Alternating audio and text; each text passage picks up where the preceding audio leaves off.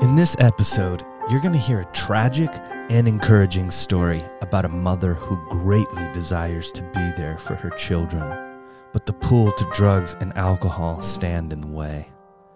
Listen in as we hear how she gets support from a couple of unlikely guides and begins a path to wholeness, recovery, and being the best mom she can be.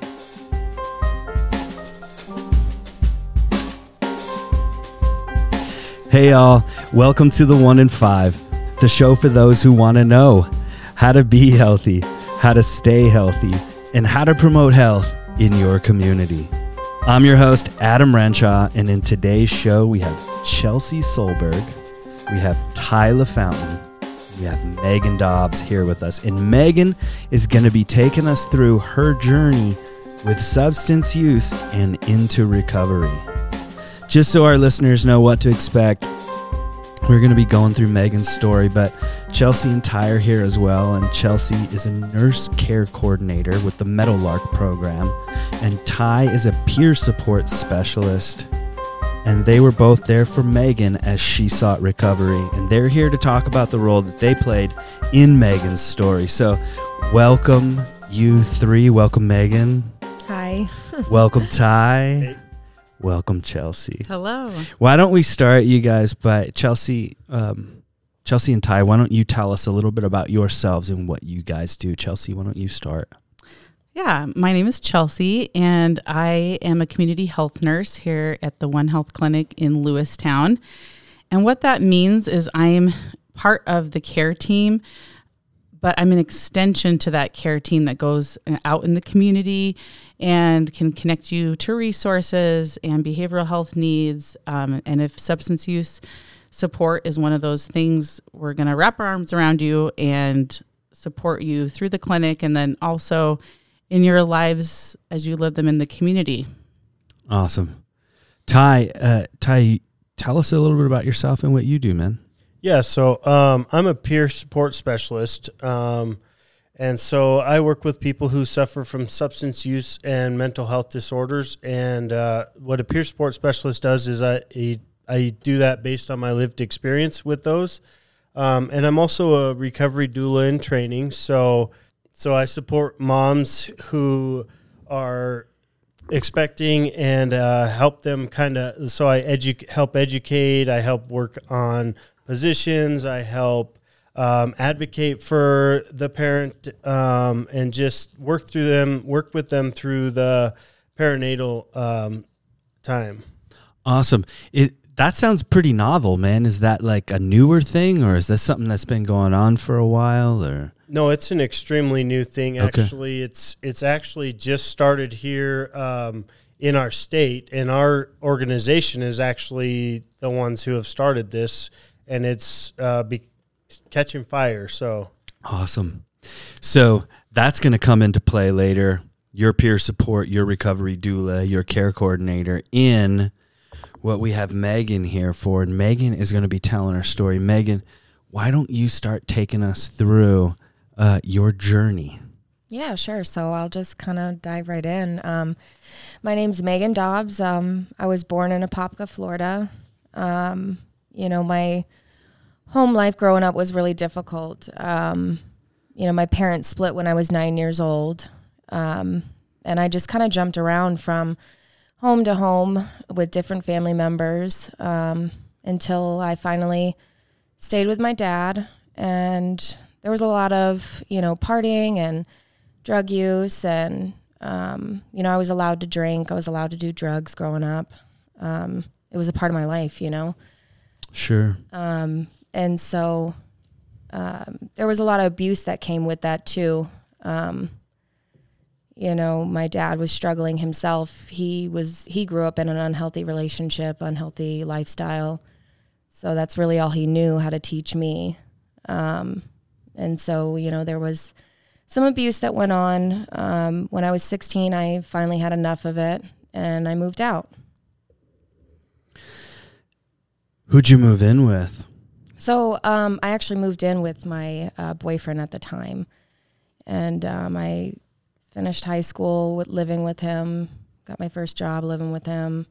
all still using, experimenting with different drugs. Okay. Did you graduate high school? I did, yeah, I did. Did you end up going to college? I did, yeah. Um, Where'd you go to college at? so in Havre, Montana, actually. Oh, so you moved from uh, Apopka? Is that what you said? Yeah, Apopka. Yeah, so I, I moved from a Apopka, Florida, to go to Havre, Montana, to go to college there, um, and that's actually where I found out I was pregnant. Oh. Uh, what happened next? So I found out I was pregnant with my firstborn daughter when I was in college. Um, because of that, I dropped out of college and attempted to prepare for this baby as much as I could. Um, you know, it was it was a huge struggle. I didn't know how to be a mom. Absolutely. How old were you?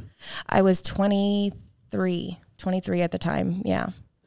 So, I mean, I didn't know the first thing about being a mom. All I knew is what my dad taught me, you know? Which wasn't necessarily the best, No. probably, uh, uh, example, huh, that you had in that.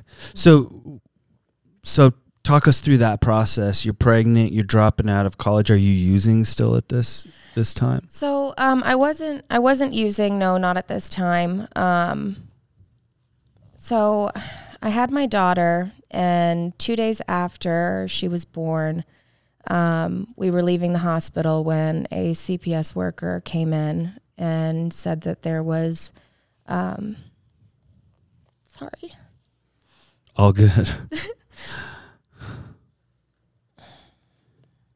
said that there was reported um, neglect. One of the nurses had reported that I um, neglected my child. I signed myself out of the hospital two hours after she was born. I was under a lot of stress. Um, at the time, my daughter's grandmother um, offered us, me and my boyfriend, um, to go to a hotel room and spend the night and come back in the morning and um, get the baby. And you know, at the time, I I literally thought that there was nothing wrong with that. Sure. I mean, that's how much of not a mother I was. You know, I thought that here this woman is, you know, she's way older, she's way more mature, you know, and she's asking me to just come to the hotel room and relax and and so I did that, you know. And I left my daughter at the hospital, you know. and you just thought that was normal. I just It thought like- it, I thought it was completely normal. I really did. You and it was a figure in your life that was uh, sort of on that level of a mentor, right? Yeah. Uh, so thinking, oh, she says it's okay. Yeah, she like, says it's okay. It's got to be okay, right? gotcha. And you know, so that's kind of what I was feeling. And so when that CPS worker walked in, you know, my whole life stopped. Sure. Um, and so six months after that day, um, they were getting a court order to stay in the picture longer. Um, I was only allowed to see my daughter supervised. It was in a very small room with a glass window on the other side and a lady watching me the entire hour I sat there with my child and played. Every move I made was being judged. What's your mindset at this point? at that point, six months after that, you know, I, I did everything that they said or I thought I did. And at that point, I gave up. You know, I, what's the point? Sure. You know, I, I gave up on myself, I gave up on my child, and I started using very heavily. That was your coping mechanism, huh? It It, was. was. like, this Yep. is how I'm going to deal with this. And Absolutely. gotcha. So, what happened after that? So after that, um, you know, I got court ordered to go to treatment and I went to treatment and I got out and I did okay. Um, you know, I, I slipped up a couple times, but then I started to get solid with it for a couple of months. Um, and that's when I made my decision to go back home to Florida. Gotcha. Um, so I moved back in with um, my boyfriend from when I was 16. Um, and after a couple of months, I found out I was pregnant again. Um, well, I'm sorry. Let me let me rewind a minute. Sure, sure. Um, so when I got to Florida, um, I still had custody of my daughter. Um, we were still going through, um, you know, battles with the court and things like that. Um, but it had gotten to the point where um, visitation was very minimal. Um, it was up to her father how often I could see her and to the stipulations that he wanted, which were I wasn't allowed to tell her that I loved her. Um, I wasn't allowed to tell her that I was her mom. At this point, she's four, you know, and it was just heartbreaking, you know, that I couldn't even, I couldn't even tell her I loved her. Man. And so when I got to Florida, he called me one day and he said, "Will you give up your rights and I'll let I'll send pictures every year." And I made the hardest decision I'd ever made in my entire life. And I did it. At the time, I just felt like she didn't know who I was. Sure. She had a great life. She was being taken care of. I don't want to put words in your mouth, but I do want to ask you a question. I'm not trying to lead you in any way in this. Did you feel like she would be better off I did. without you? That's kind of what it seems like I'm Yeah. gathering from you. Yeah. I did. That's a that's a really tough place to be. It was. It's very, very depressing. So you're in now with your boyfriend. You've just given up rights mm-hmm. to your daughter. Hardest decision you've ever had to make. Talk to us about what happened next. So um, next, I actually found out a couple months after that um, that I was pregnant again with my second child. How did you feel then? Uh, honestly, I there was a little bit of happiness, a little bit of excitement, but at the same time, I felt like, how could I? How dare I? You know? What a gamut of emotions, huh? Big time. You had just gone through this experience where you had given up rights, even though you didn't want to. You you wanted to be a mom. You wanted to be there for your daughter. Now you have a second chance, and so there's this joy that's there, right? But then there's this. I mean, what's going through your head? Do you think like I can't do this? I definitely felt that I couldn't do this and but my boyfriend at the time reassured me.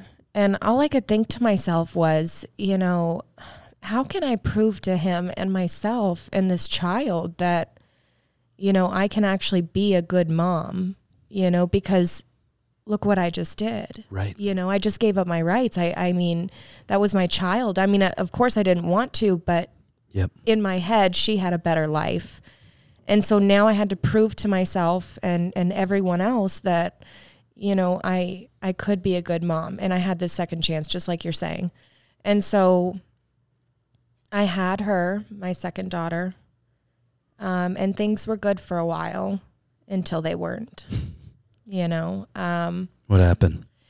I got in contact with my dad again and started hanging out with my dad and seeing my dad and started I started using it on the weekends. You know, I used to call it a weekend warrior thing, you Mhm. know, like and I could make it through the week without using like I had some sort of control of it, you know. right. You convince yourself that hey, I can just Yeah. I can do this casually. Exactly. Yeah, I can totally do this. I can function, you know. And then the weekends turned into weekdays. And then, you know, only the night times turned into the all day times. And next thing you know, I was just as far into it as I was when, you know, a, a couple years ago. And it was, it was bad. Did your boyfriend know that you were using at this time? He had no idea. Um, but when he found out, um, my world fell apart again, which only pushed me harder into the drug. Sure. What happened with your daughter at that point? So, Your at, second daughter? yeah, at that point, um, I had gotten in, me and um, her dad had split up because of the drug use and, you know, different things. And um, eventually, I got into um, another relationship that was um, very toxic, um, very unhealthy.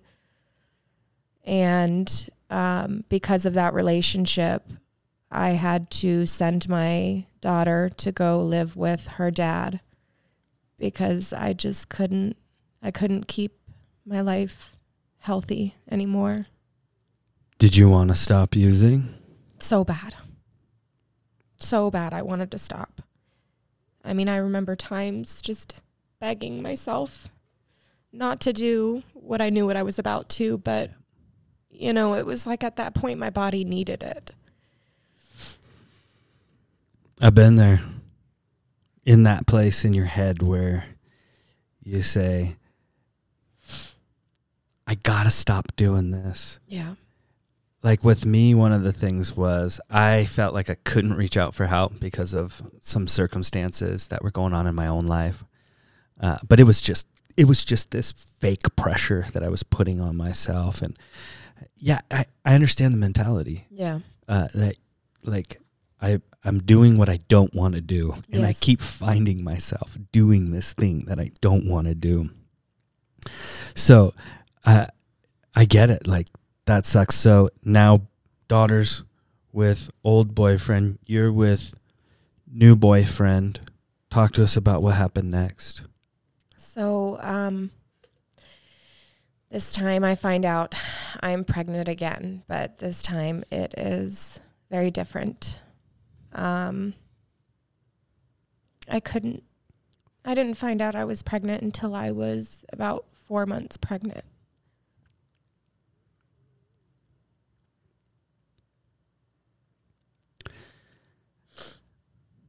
Take your time. Sorry. no, it's emotional. no sorries even, at all. Even now, even now, it's still very emotional and, um. So, um, Four months pregnant. yeah, I find out I'm four months pregnant, and I, I knew I couldn't stop.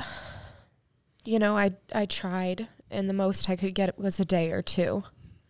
And so I knew I needed to reach out for help. And so that's what I did. I went to um, my doctor's office and, and told him that I was using and that I was having trouble quitting and that, you know, if they could just refer me to a facility or, or something, I was willing to do anything at this point.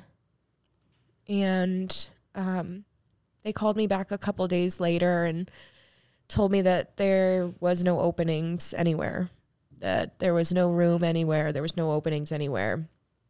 After a while of, you know, doing some searching and calling people and, you know, waiting on hold and getting tossed around, and, I finally found one place um, that um, had room. So I got a taxi cab. I got dropped off there. Um, and this was like maybe two hours away from where I came from. And I get dropped off there, and, you know, I go inside and I find out that they're only taking people who are voluntary or suicidal.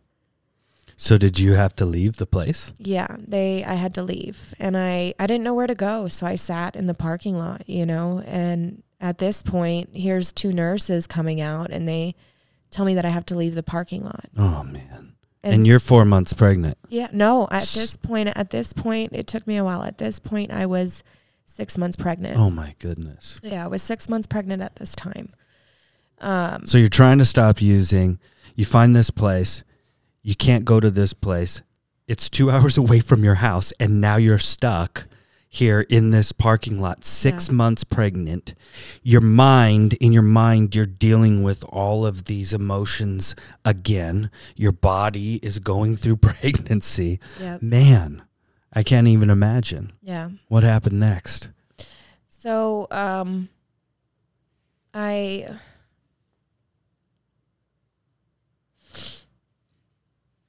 so after that, I, um, you know, I I got a hold of my mom, who lived in or lives in Lewistown, Montana, and I told her everything that happened and that I just I needed help.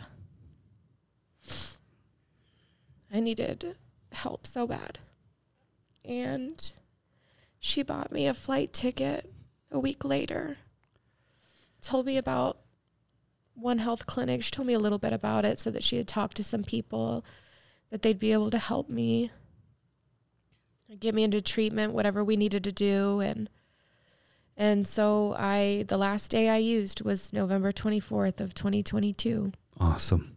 Yeah. And then you ended up in Lewistown and you, you, you not only needed to get into some sort of recovery program, right? And uh, to, to get sober, but you needed a doctor. Oh, big time. Yeah. right, You I needed an OB doctor. I hadn't seen a doctor the entire time. I mean, I did a couple times, but again, I stopped going because I was just, I mean, you go so many times and you're asking for help and you're being honest and you're saying, hey, you know, I'm on drugs and I, I really need some help. But at the same time, like, it's, it, it hurt. It was embarrassing. Yeah. And yeah.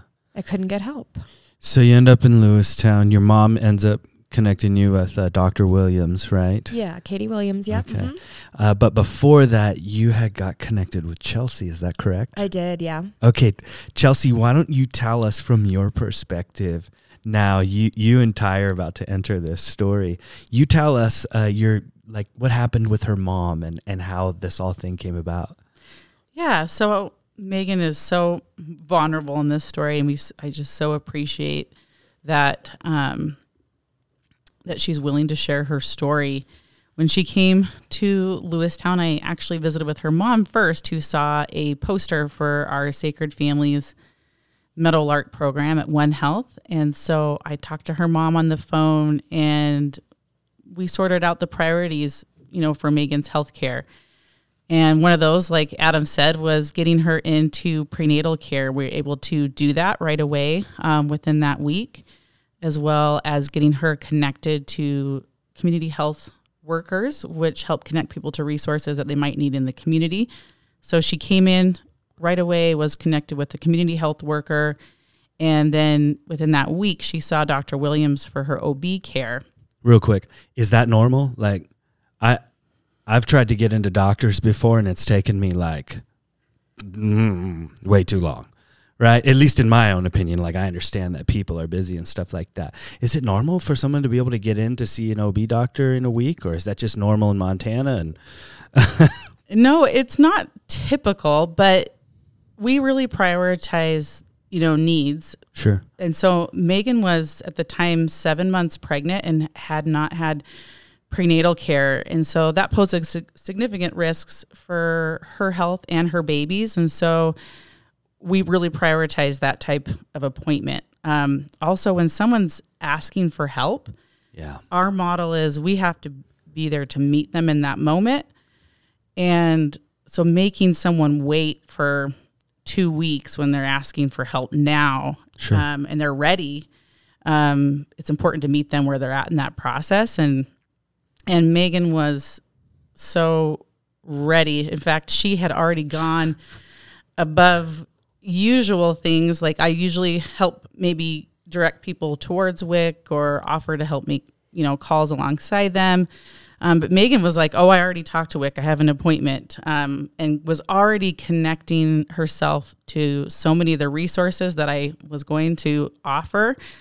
Um, but that was helpful to have that community health worker also just come through and um, let her know about the resources that we had in Lewistown. But in fact, Megan was already connecting herself to those resources um, from the time she kind of hit the ground. Like she said, she wanted to help. She wanted the help and she was asking for it. In fact, in her story, she was saying, and I just picked up on this maybe for the first time, but in Florida, she was making. It sounds like you were making the calls, Megan. You know, you were you were making a lot of calls to try to find where you could go for help, also, and um, that has to be scary, desperate, like you said, putting you into telling your story multiple times to Sure. people, and so Megan was so like just she's such a go getter, and so that's kind of where I'm getting with that, but. Um, anyway, yeah, we met Megan where she was at um, at her first OB appointment, which was within that week that I got that phone call. Um, she was able to connect with Ty, who's our peer support specialist, and bonus, he's also a doula um, on the on attached to that. So um, it was great to connect them together. She was also connected with some behavioral health providers in our community for um, licensed addiction counseling. And so those were some of the priorities that we sorted out together. You know, like this is what we need to do. Here's where you need to go next. And in fact, she was doing a lot of that work already. Awesome. So then Ty, she she gets hooked up with you. You're peer support. You've gone through something similar. Um, and how long had you been a, a, a recovery doula in training at this point?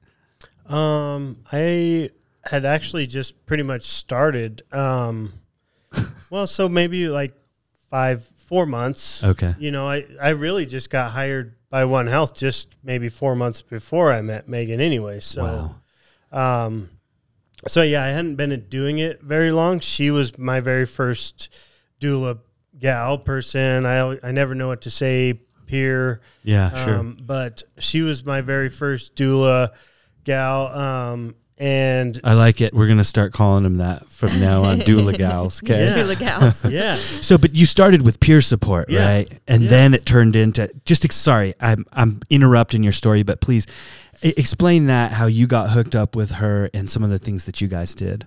yeah. So it really just started out actually as peer support. Um, and so I was just offering her peer support. We're meeting once a week, and then we start meeting at the coffee shop across the street from One Health here. Um, and we just, you know, we were just doing normal peer support things. Um, you know, she was struggling with a few things, so I offered to do role plays with her, and and um, you know, she it, it just seemed like everything that I really threw at her, she was very open for. Uh, she's like, yeah, it can't hurt. Let's try it. You know, let's try this. Um, and then at one point, it was just like, well, why don't I also ask her to be if I if I could be her doula as well? And she jumped right on it. You know, once again, Nice. she was just like, yeah, you know, the more support around me, the better everything is. And so um, then I became her doula. Um, and yeah, then things kind of took off as a peer support and a doula from there. Can you uh, can you talk a little bit about some of those role plays? Like what what does that look like? What did that look like for you and Megan? What were some of those role plays that you guys did? Yeah, so one of the things that Megan was really struggling with was she had a friend in Havre that really wanted her to come visit her. Um, and Megan was really sure she could go up there and she would be fine, even though her friend was in active use. Um, and, you know, so we really just role played that. And I played her friend and Megan played herself. And, you know, I just really kind of go through the things that somebody's probably going to, that she's probably going to say, you know, like, um, oh no, come here, you know, I won't let you use, and just things like that. Like, oh no, you know, like your your your uh, recovery is most important to me. I just want to see you, you know, and really just, you know, I can come up with those things because I've You've either been been, the person that said Yeah. those things or had those things said to me, right? Yeah. So. Yeah, he You- really he really challenged me with it. You know, he everything he had to say back was was extremely challenging and I had to I had to really think about, you know, this entire situation and by the end of it I was like, "Oh, This is not might not be a good idea." and that's really great because you were able to be honest with yourself. Oh, absolutely. At that point, like you weren't just in this to say, "I just want to go see my friend, help me through this," but I'm not going to take your advice, type of a thing. exactly. So, like, it doesn't work if that's where our heads are at, right? And so, Ty, you were able to foresee, like, okay, here's something that could uh, play out in this conversation and give you that perspective. Was that how? I mean, that was Mm-hmm. Helpful, a, huh? yeah, oh yeah, hugely. I mean, by the end of it, I was like, well, well, that's probably not a good idea. Let's not do that. So, but no, I mean, it was it was hugely helpful. Awesome. I mean, he definitely taught me a lot about you know a part of being honest with myself. He taught me, you know, I mean, in those situations, you have to be. What's the communication like between Chelsea and Ty and this whole team now? Are, are you guys in constant communication with each other? Are you guys um, uh, like working this together, or how does that look from your perspective? Um, my perspective, and I think Ty probably will agree, but we are a, we work as a team, so I feel like a lot of times we're kind of one unit in a way. Um, he has the lived experience um, where he can reach people in different ways than I can. You know, um, like that role play was a great example. That isn't going to mean as much probably coming from me first because I wouldn't have been able to play those roles as well as Ty, but he can really come alongside people in that deeper way through lived experience. Um, and then he shares his hope of recovery with them too.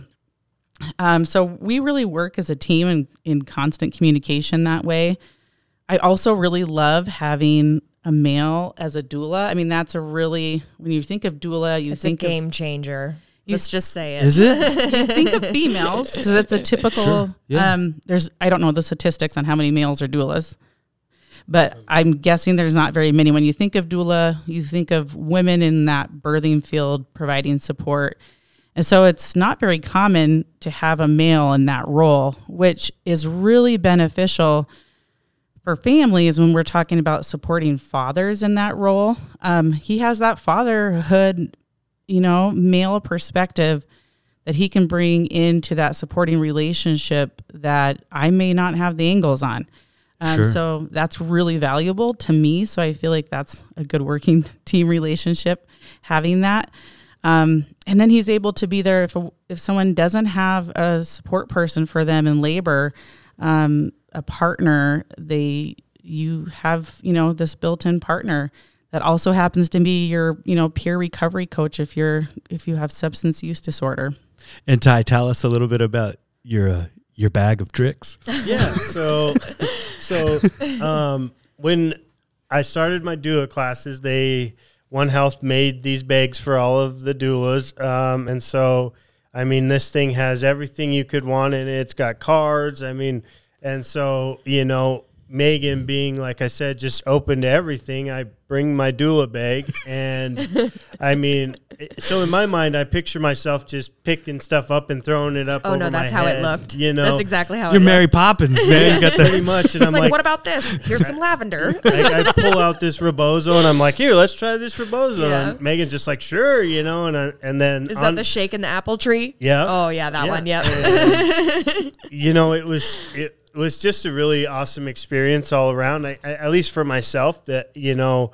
Um, that I had somebody that was so open to just okay, yeah, let's try that. Oh no, I don't like that scent. Let's try a different scent. You know, Yeah, and- super helpful for you as you're learning as well, right? And want to try out maybe some of these new things and you're not catching all of this resistance. So Yeah. so Megan's in this spot where she's ready. She's ready to now on her third pregnancy uh to to I mean she was ready before, right? But using and so now you're not. How long has it been since you used at this point? Um, at this point, I want to say I had, uh, well, it was about a couple months, maybe. Awesome. It was a couple months, yeah. Okay. Yeah. Uh, Megan, what was so important for you in this pregnancy? So, the biggest thing, and um, Ty can tell you too. I mean, I, I came to him, and you know, just before the pregnancy, he had all these you know questions and things that, that he wanted to go over. How did I want to um, go about the pregnancy? What were some things that you know we could talk about to make it more comfortable for me? And one of the biggest things that I wanted, and the only thing that I wanted really was I just wanted to remember every moment of it. Mm. Um, my first two pregnancies weren't like that. But not because you were using; it was just sort of a were- whirlwind, it was just, right? It was very chaotic, you Yeah, know, okay. and, and very stressful. And so I couldn't, I, ne- I don't, I can't tell you anything about my first two pregnancies, you know, other than it was probably awful.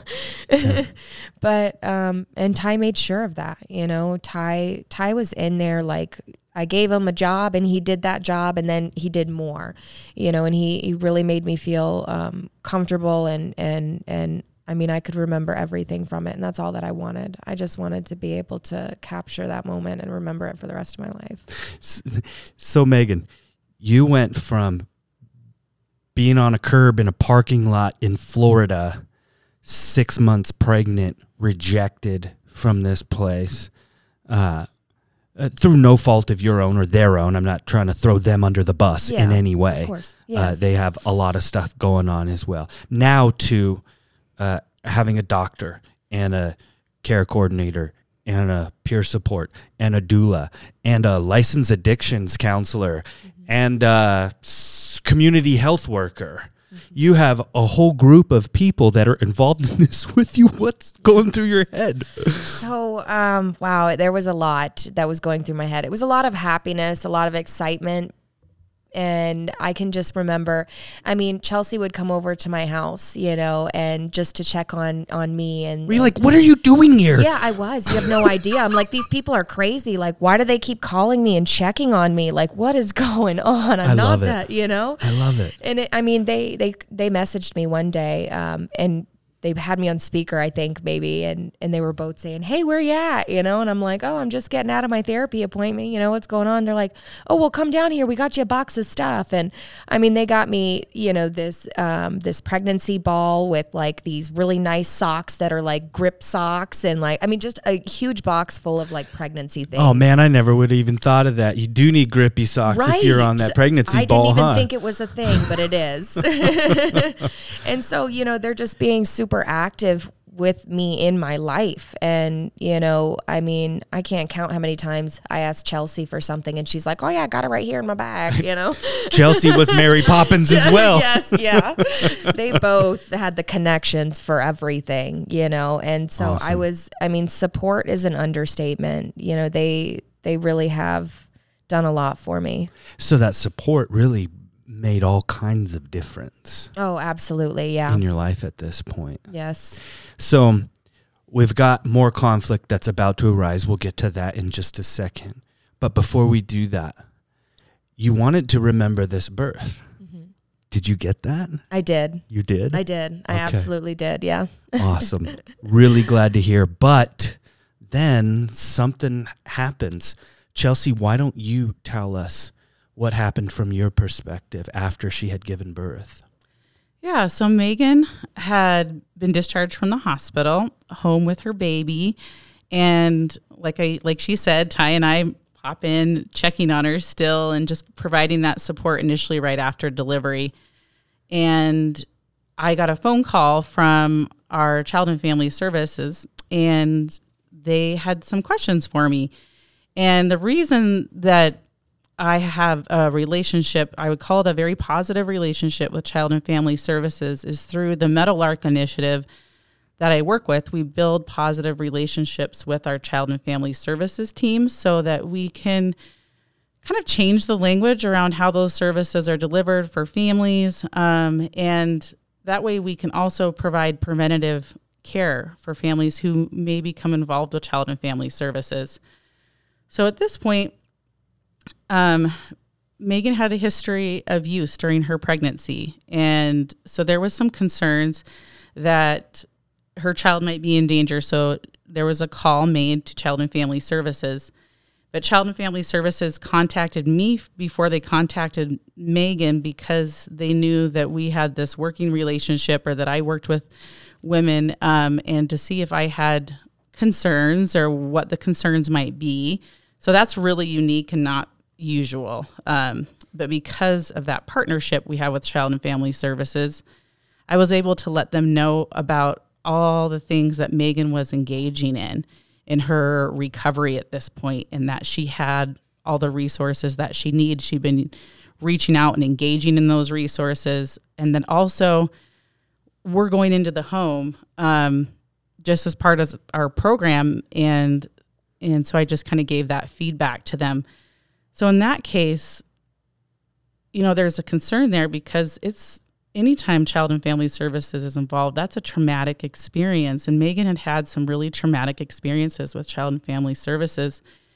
And I was worried about this call um, really impacting her, especially immediate postpartum. But because of that relationship with child and family services, I was able to tell them that things were safe and the child was safe and Megan was engaging in good care. Um, and can we wait to notify her um, until she's a little bit further postpartum? Because within the first two weeks postpartum, it's not uncommon for us to experience a lot of different mood up and downs, especially anxiety. And I wanted Megan to really have that time of bonding without that stress. And so Bonding with her baby. Yeah, that present moment that she needed to have. Um, plus, she was so engaged. I there was no concern, concerns of child safety. Um, so I was able to then communicate at an appropriate time with Megan and kind of set her up for that phone call. Um, offered to be present um, when Child and Family Services did call her because it is part of their protocol to check on the family or to at least make a phone call and ask them them their own kind of questions. But we were able to wait on that phone call, um, and she was I was able to kind of let her know what was happening so that she could, you know, have support when that call arrived. So, what's going through your head? I mean, when she brings this up to you, this is two children all over again, isn't it? Yeah. In your head, Yeah, it's got to be bringing back all of this stuff. So, yeah, yeah. Um, I was, I was upset. I was, I was very, very upset when she first told me. But I am so thankful that, um, you know, she came and spoke with me before we had that talk. Because if not, I mean, I would have came up, you know, came off unstable. You know, let's just put it that way. I was that upset, and you know, like she said, I had a very traumatic thing happen to me, and still to this day, it affects me. You know, I still get scared somebody's going to try and take my kid. sure. Um, it's not anything on CPS. It's just something that happens when your child gets taken. Um, it's not something you can really get over.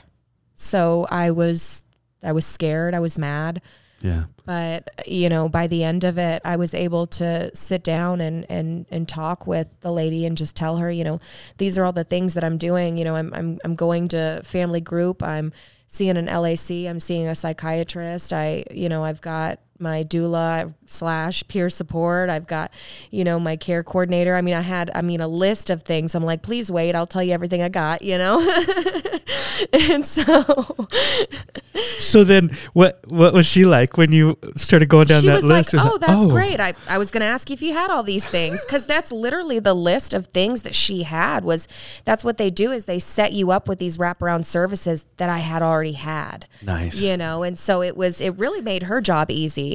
You know, I mean, she was pretty much in and out, done. You know, Awesome. Yeah. Super thankful for your insight into that and being able to prepare Megan for that, huh?